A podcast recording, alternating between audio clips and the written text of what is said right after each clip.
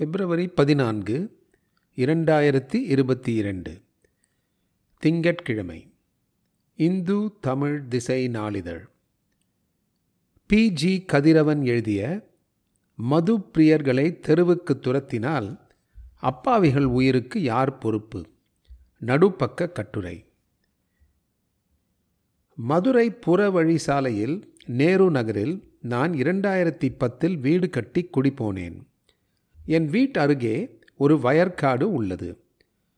வயலுக்கு மேலே அதிக மின்னழுத்தம் கொண்ட மின்கம்பிகள் செல்வதால் வீடு கட்ட இயலாமலும் விவசாயம் செய்யாமலும் அப்படியே போட்டு வைத்துள்ளனர்.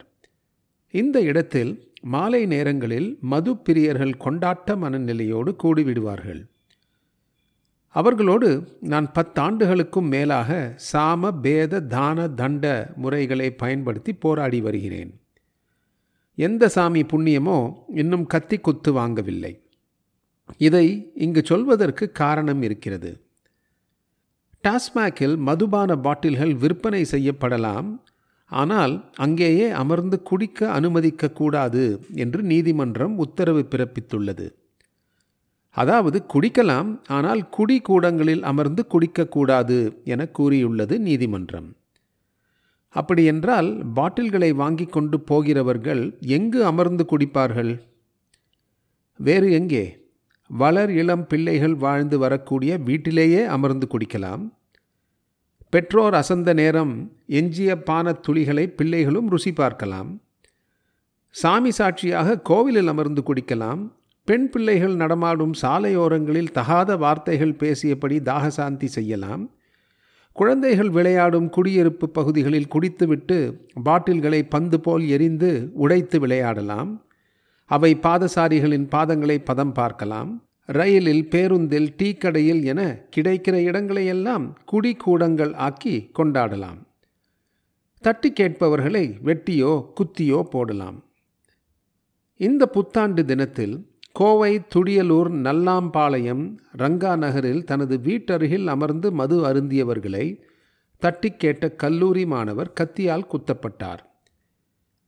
கடந்த ஆண்டு ஜூலை மாதம் சிவகங்கை அருகே தங்கள் குடும்பத்துக்கு சொந்தமான வயலில் மது அருந்தியதோடு போதையில் அங்கிருந்த ஓட்டு வீட்டையும் அடித்து உடைத்தவர்களை தட்டி கேட்ட மருத்துவ மாணவர் கொடூரமாக வெட்டி கொலை செய்யப்பட்டார். அவரது தந்தை சகோதரர் படுகாயமடைந்தனர். மரணமடைந்த மாணவர் பிலிப்பைன்ஸ் நாட்டில் மருத்துவ படிப்பு படித்து வந்தவர். கரோனா பரவல் காரணமாக சொந்த ஊருக்கு வந்து இணைய வழியில் படித்து வந்தவர்.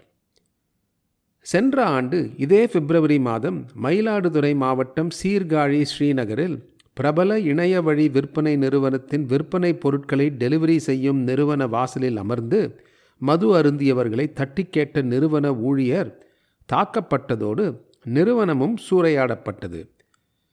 சென்ற ஆண்டு ஆகஸ்ட் மாதம் சென்னையை அடுத்த சித்தலப்பாக்கம் வள்ளுவர் நகரில் உள்ள டீ கடைக்கு சென்ற மூன்று நபர்கள் பழச்சாறு வாங்கி கடையினுள் அமர்ந்து பழச்சாறுடன் சேர்த்து மது கலந்து அருந்தினார்கள். அதை தட்டி கேட்ட கடை ஊழியர்களை தாக்கிவிட்டு மூவரும் அங்கிருந்து தப்பிச் சென்றனர். சென்ற ஆண்டு ஜூலை மாதம் சென்னை அயப்பாக்கத்தை சேர்ந்த ஆட்டோ ஓட்டுநர் தனது நண்பருடன் சேர்ந்து சாலையோரம் ஆட்டோவை நிறுத்தி மது அருந்தியுள்ளார். மது அருந்தி கொண்டிருந்த இருவரையும் அவ்வழியே வந்த தலைமை காவலர் விசாரித்து கண்டித்ததுடன் அவர்களின் கைபேசியையும் பறித்துள்ளார்.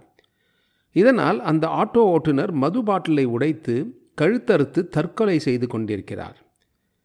சேலம் ஆத்தூரை அடுத்த தும்பல் ஊராட்சி அண்ணா நகரில் விநாயகர் கோவிலில் அமர்ந்து மது அருந்தியவர்களை தட்டி கேட்ட தச்சு தொழிலாளிகள் இருவரை குடிமகன்கள் கத்தியால் குத்தியதில் ஒருவர் உயிரிழந்தார்.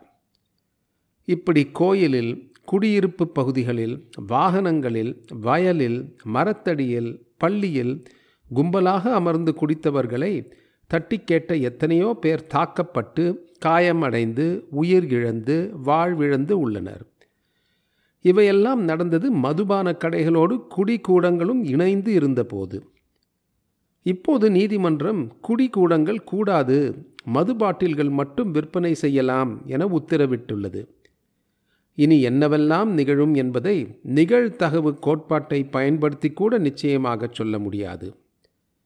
அது மட்டுமல்ல ஏற்கனவே குடியானது கணக்கற்ற குடும்பங்களை சிதைத்து சீரழித்து படுகுழியில் தள்ளி வரும் சூழ்நிலையில் குடும்பம் நடத்தும் இடங்களே குடிகூடங்களாகவும் ஆகிவிட்டால் பிறகு குடும்ப வன்முறைகள் குழந்தைகளையும் விட்டு வைக்காது எனும் நிச்சயமான ஆபத்தையும் நினைவில் கொள்ள வேண்டும்.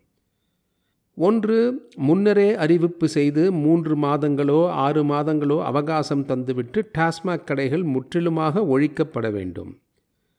அல்லது தீவிர கண்காணிப்புடன் குடிக்கூடங்களும் இருந்துவிட்டு போகட்டும் என பெருந்தன்மையோடு அனுமதிக்க வேண்டும். இங்கு வாங்கி எங்கு வேண்டுமானாலும் குடியுங்கள் என்று புரிந்து கொள்ளப்படும் அபாயம் இந்த நீதிமன்ற தீர்ப்பில் இருப்பதாக பலரும் அஞ்சுகின்றனர். நீதிமன்றமும் அரசும் அப்பாவி பொதுமக்களை இனி எப்படி பாதுகாக்கப் போகிறது என்பதுதான் கேள்வி. பி. ஜி. கதிரவன் உதவி பேராசிரியர் மதுரை தியாகராஜர் கல்லூரி.